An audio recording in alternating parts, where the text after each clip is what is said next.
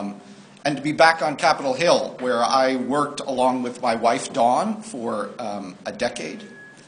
She was a scheduler and office manager for a member of the House, um, and I worked in the Senate. And Dawn thought this was appropriate and symbolic. She worked hard and was sensitive to the needs of others. I thought very highly of myself and tended to filibuster. Um, the uh, conference committees were not always pretty. Um, I'm uh, resolved today not to make any jokes about the shutdown or the Tea Party. I imagine that feelings are still a little raw. Um, and I actually worked with Ted Cruz, this is true, down in Austin in the Bush campaign in 1999. Um, we got along quite well until the incident where Ted barricaded himself into the break room because he thought we were spending too much money on donuts. Um, this is uh, a time when um, trust in government is fairly low, while the responsible performance of government has seldom been more important. That puts all of you in a difficult strategic place. Even when politics is at its most frustrating and difficult, it's about the conditions that lead to human flourishing. It's both noble and unavoidable. And for people of faith, it helps reveal our view of God and our of our fellow citizens, particularly when they're in need. Today, I'm not going to talk about current events, though I'm happy to address the news in the question and answer session. I want to briefly relate the personal story of how I came to wrestle with topics of suffering, politics, and justice. But let me start just by telling you a little bit about myself Speechwriters are supposed to be anonymous, and at this task I've succeeded beyond my wildest dreams. I, uh, I didn't take the typical Washington path. I was a Bible and theology major at Wheaton College in Illinois. As most of you know, it's a pretty religiously conservative place. Uh, the joke on campus when I went there was that the administration had banned premarital sex because it might lead to dancing. Um, out of uh, college, I went to work uh, at Prison Fellowship Ministries, some of you may know, uh, for Chuck Colson, who I think will be remembered as one of the great social reformers of the 20th century. How we treat prisoners, some of the most despised people in our society, is a test of our commitment to human dignity. And the former prisoners I met working at Prison Fellowship will always be my greatest examples of the transforming power of Christ. But my driving interest was political. I spent some time as a speechwriter and policy advisor to Senator Dan Coats, a man of tremendous kindness, consideration, and integrity. Um, I spent some time in political journalism. And then I got a call from then Governor George W. Bush of Texas, who wanted to meet me at the JW Marriott Hotel downtown. Um, the first thing he said to me was, This isn't an interview. I've read your stuff. I want you to write my announcement speech, my convention speech, and my inaugural address. At that point, he was not even a declared candidate, um, but he was uh, persuasive. I packed up my family and went. From the start, we were a little bit of an odd couple. He's outgoing, social, athletic, likable, and I'm actually none of those things. Um, uh, he has a uh, penchant for locker room humor that makes me uncomfortable. Um, I, re- I, remember after one policy session at the governor's mansion in Austin, um, everyone had gone but me, and the governor had some time before his next appointment. He asked me, Do you want to hang out a little while? With a rudeness that now seems crazed, I replied, Not really.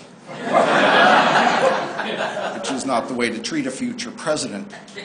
But I came to respect uh, Bush as a politician and as a person he is above all a man without a mask. Interest, frustration, boredom, sadness come unfiltered. He can occasionally be sharp tongued. Every year on the day of the State of the Union address, I remember, the president sits down with all the network anchors for a time of question and answer. At one of these sessions, the late Peter Jennings asked him, What does it feel like to go before the nation and read someone else's words? The president immediately replied, You do it every night.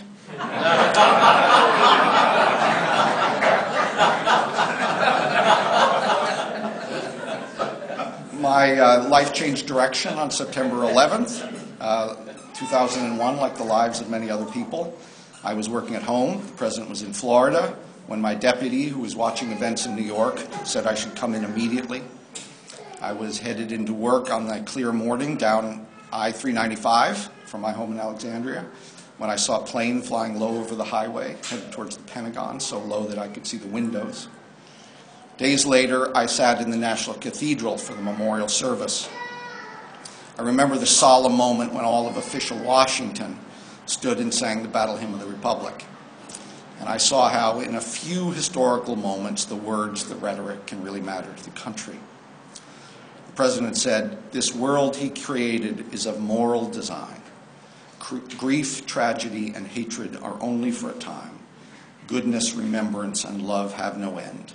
And the Lord of life holds all who die and all who mourn. The pace of those White House years was, uh, including 9 11 and war and natural disaster, was at times exhausting. It has a cost to your health.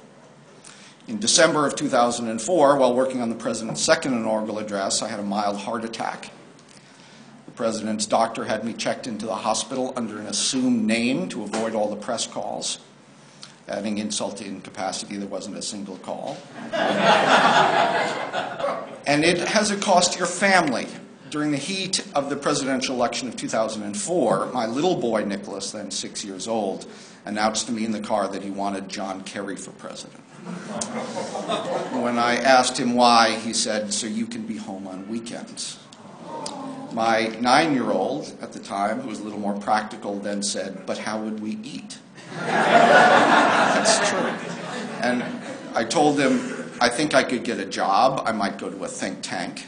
And he said, What, Of course, what's a think tank? So I told him, Well, it's people who read and speak and have meetings and things. And Bucky, and this is true, said, You mean they don't do anything? um, after the 2004 election, my job at the White House changed significantly. I became a policy advisor focused on global health and development and genocide, areas where my interests had been leading me for many years. And I saw something rather hopeful. In one of the most bitter times of partisanship in modern history, I also found a number of issues where members of both parties and people of every ideology have come together. As part of my job at the White House, I worked with conservative and liberal groups to fight, fight global AIDS and to confront malaria and to oppose global sex trafficking and to confront the crisis in Darfur. And I've seen some odd alliances grow. I've gotten to know Bono of U2 a little bit. Um, several years ago, he invited me to the first rock concert I had ever attended, um, and it was loud. Um, I, soon afterwards, my wife and I had dinner with Bono, who is a very idealistic and principled man. After the dinner, my wife told me, You may be idealistic and principled, but it would also be nice if you were rich and cool. Now, I'm a columnist for the Washington Post. I often fill in for my friend David Brooks on the News Hour when he's out of town. If David is off, there is actually a PBS union rule that requires the presence of a nerdy moderate on the program. um, I'm also a fellow at the One Campaign, founded by Bono. It's an organization with a single purpose to provide a political voice for the sick and suffering of the world. Any of you who are interested in the work of One, please contact me. I'd, I'd love to be in touch. When I remember my college years, I think of my roommates. Many of you are not far from that. Scott Baker, who now runs The Blaze, which is a big conservative website, and Jordan, who was really the king of campus. He was class president. He knew the name of everyone on campus, everyone we met. I knew the name of just about no one, but Jordan and I got along. After we graduated in 1986, Jordan stayed in Chicago. I went to Washington, D.C. We talked by phone once or twice a week. He started law school in Tennessee. I talk, we talked less and less until the calls, my calls went unreturned. I thought he was busy, had a new life and new friends. Years went by. Then I learned from Scott that Jordan had AIDS. We went to see him in the hospital in Florida, shockingly thin, beset by infections. It was only a few years before the development of miracle drugs that could have saved him. But he died in 1994 at the age of 30 years old. America at the time was in the midst of a national debate. A leading Christian pastor said AIDS is God's judgment on a society that does not live by his rules. A majority of evangelicals shared that, poll, that belief in polls. People with AIDS often died exposed, blamed, and stigmatized. I remember thinking at the time, why God's judgment for this and not for pride or spiritual arrogance or cruelty? Why, not, why do some human failures gain a special category of shame while others are conveniently minimized? And a fact, a principle became clear to me. There is nothing that more vividly and directly reveals our image of God, our conception of God, than our reaction human suffering. So today I want to outline a few Christian responses to suffering and how they determine our witness to the world. The first reaction is judgment. Following the attacks of September 11, 2001, the immediate response of some prominent Christian pastors was remarkable. Two prominent leaders blamed abortionists, feminists, gays, and lesbians and the ACLU for America's deserved punishment on 9 11. Following the Haitian earthquake, one leader blamed some historical Haitian pact with the devil for the deaths of tens of thousands of women and children. These examples sound absurd, but the general attitude is more common among Christians than we imagine or admit. Without denying that God is ultimately in charge of history, it's necessary to assert that such interpretations of tragic events are offensive and theologically unsound. It's not immediately evident why religious leaders should have a special prophetic insight into God's purpose in history, or why the failures that especially offend them should count more than other sins such as pride, social injustice, and indifference to the poor, or why the family of a 9 11 victim should blame the ACLU rather than Al Qaeda. A simplistic conception of divine providence, the punishment of individuals for the sake of corporate offenses, makes a mockery of individual moral agency and opens Christian leaders to charges of monstrous indifference to tragedy. Every nation, like every life, is a mixture of ruin and nobility. Theologian Richard Mouw, who I uh, have a lot of respect for, puts it this way The antithesis between godliness and ungodliness is very real, but it is discernible not only in the larger patterns of culture but also in the inner battlegrounds of our own souls. In Christian belief, God's ultimate goal is to bring men and women into communion with Himself. His dealings with the world serve that purpose, and God's purpose can be advanced through redemptive suffering, which is not a punishment, but a mystery and a method of grace. The workings of God in the midst of tragedy cannot be reduced to a moral mathematics in which sin yields disaster.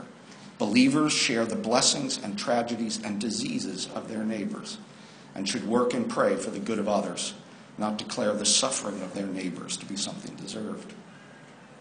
Now, a second, more hopeful and popular response to suffering, fortunately, is compassion. While a few blamed Haiti for their own earthquake, many more rushed to help the victims. This represents not only a different view of those who suffer, but a different view of God, the image that we see in Jesus. The relief of suffering was essentially related to the announcement of his kingdom. And the healing of disease played an important symbolic role. It previewed the greater healing of all creation, the end of blindness, the end of mental anguish, the end of affliction such as leprosy that marked men and women as outcasts. Christ's healing ministry was a protest against the random cruelties of the world and the promise of a better world to come. Some historians credit in part the rapid expansion of Christianity in the Roman Empire to the willingness of Christians to serve their neighbors in times of plague, to enter the houses of the sick when no one else would. It is the proper way to serve a God of mercy and to make him known to others. And I've seen this kind of witness in many places from inner cities to, in, to the developing world, particularly in the response to HIV/AIDS. I've met nuns in Ethiopia who care for HIV positive orphans, and a pastor in South Africa who promotes AIDS prevention among sex workers, and a pastor's wife in Zambia who delivers patients to the hospital by bicycle, and a nurse in Uganda who began paying the bills for AIDS drugs of patients with her own money. By worldly standards, these are buried lives in remote places. They are actually some of the most powerful representatives of God on earth. In these places, the kingdom of God is arriving day by day. But the third Christian response to suffering is justice, which is the responsibility of a community, the work of citizens, not just individuals. And here I'll give just a little more focus. Over the last few decades, Christian involvement in politics has sometimes gotten a bad name, some of it deserved. The religious right led Christians back into the public square after a long absence, a good and positive thing. But it sometimes left the public square littered with anger and rhetorical excess. The movement began as a reaction against the aggressions of the modern world. It ended by squandering much of its promise because it was too reactive. Often it reacted to anger with anger. It reacted against the liberal social gospel by downplaying the very idea of justice, thus narrowing the range of evangelical concern. The result was often a partial agenda, even a partisan agenda. The wrong kind of politics can not only compromise an individual believer, but undermine the message of the church itself. Any political movement, particularly a virtuous political movement, can become a consuming substitute for faith. And the line is fine between zeal and anger. In the epilogue to A Severe Mercy, Sheldon Vanauken writes I was one of those caught up in the mood and action of the 1960s. Christ, I thought, would surely have me oppose what appeared an unjust war. But the movement, whatever its ideals, did a good deal of hating. And Christ gradually was pushed into the rear. Movement goals, not God, became first. I now think that making God secondary, which is in the end, is to make him nothing, is quite simply the mortal danger in social action. He continues Some may avoid this danger, but I was not obeying the first and greatest commandment, to love God first. Nor is it clear that I was obeying the second, to love my neighbor. Hating the oppressors of my neighbor isn't perhaps quite what Christ had in mind. Same story has been told again and again on left and right. Instead of providing an independent voice, instead of being a steadfast representative of another kingdom, Christians merely baptize someone else's ideological agenda. They are reduced to a tool in the power games of others. And as Father Richard Neuhaus once bluntly said, the church as a tool is a church of fools. In every generation, some believers conclude that political engagement is not worth the risk and the inevitable cost. We hear those voices again today. It's argued in some Christian circles that culture is upstream from politics that songs and scholarship, movies and technological innovation, novels and newspapers ultimately determine a nation's shape, not primarily its laws. And there's truth in this point. Politics usually involves one form of power, coercion, either through the demands of law or the demands of taxation. But there are other forms of power in a society the power of beauty and myth, the power of ideas and academic excellence, the power of example and integrity. So perhaps we are hearing Christians should focus more on cultural formation than political activism. Perhaps they should be content with demonstrating the values of the city of God instead of writing statutes for the city of man. The problem is this culture is upstream from politics, except in those important cases where politics is upstream from culture. In April of 1963, a group of eight Birmingham clergy members made a famous argument about the limits and dangers of political activism. Writing in the Birmingham News, they criticized civil rights activism as, quote, unwise and untimely, and urged believers to show patience. Reverend Martin Luther King Jr., then in the Birmingham City Jail, began writing a response in the margins of the newspaper. King's argument was simple and damning. Patience for political injustice comes easier for those who are not currently experiencing injustice. Perhaps it is easy, he said, for those who have never felt the stinging darts of segregation to say, wait. But when you have seen the vicious mobs lynch your mothers and fathers at will and drown your sisters and brothers at whim, when you have seen hate filled policemen curse, kick, and even kill your black brothers and sisters, when you're harried by day and haunted by night by the fact that you are a Negro living constantly at tiptoe stance, never quite knowing what to expect next, and are plagued with inner fears and outer resentments, then you will understand why we find it difficult to wait. All of the cautions about a politicized faith are true. Thinkers such as Reinhold Niebuhr were correct to urge realism about the world, humility in making grand moral claims, and suspicion about our own political motives. But people of faith, particularly young people, should internalize King's prison letter before accepting Niebuhr's corrective. A distrust of political action would have left legal segregation in place.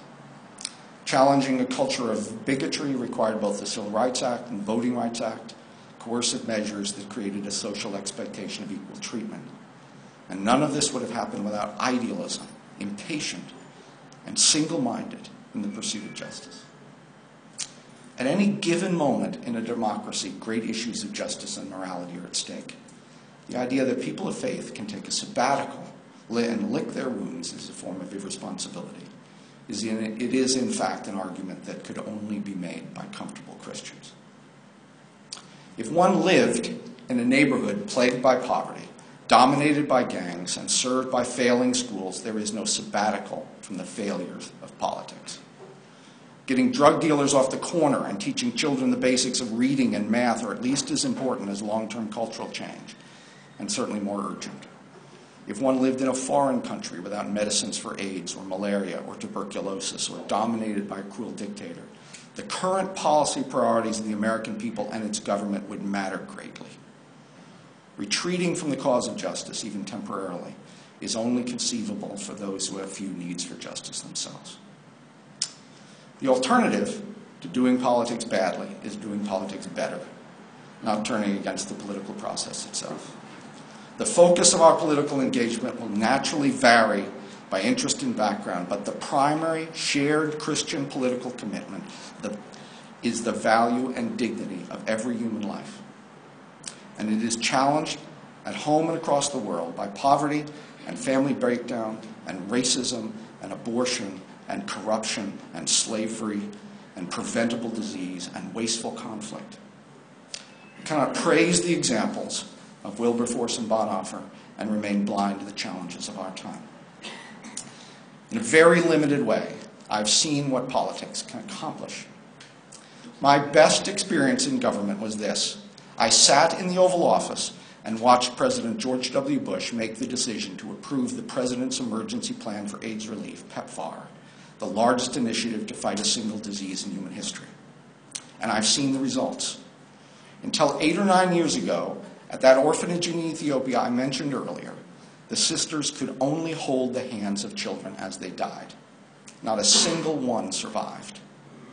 Some of the infants were blinded by infections.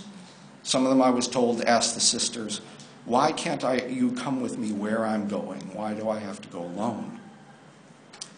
But then the AIDS drugs started arriving. Now almost no children are dying at that orphanage. I saw infants, infants who had had their sight restored. I met children who had come back from the brink of death like Lazarus. It is the closest I have ever come to seeing the miracles of the New Testament. More than 5 million Africans are now on AIDS treatment, are now on the AIDS treatment that came too late for my friend. Americans should know about this achievement and be proud of it. And Christians should be the strongest base of support for such works of healing and mercy. When it comes to politics, people of faith are left with an unavoidable tension, a necessary complexity. There is a danger of politicized faith. But politics is not a necessary evil. It is the calling and context that allows for other people to flourish. It creates the moral context for a culture, defining the boundaries of, of a community and the duties we owe to one another. Politics is the realm of necessity it can also be the realm of nobility. At its best, it is about the right ordering of our lives together. It cannot be unimportant because justice is never unimportant. Political rhetoric and ideals can raise the moral sights of a nation and point men and women to responsibilities beyond the narrow bounds of self and family. Creative policy can serve, can serve the common good in a local school or on the other side of the world. There's a lot of cynicism about politics today, but I stand on the side of John Buchan, who wrote, Public life is regarded as the crown of a career, and to young men it is the worthiest ambition. Politics is still the greatest and most honorable adventure. This has been my experience, and I suspect other young men and women will find it so. Thank you very much.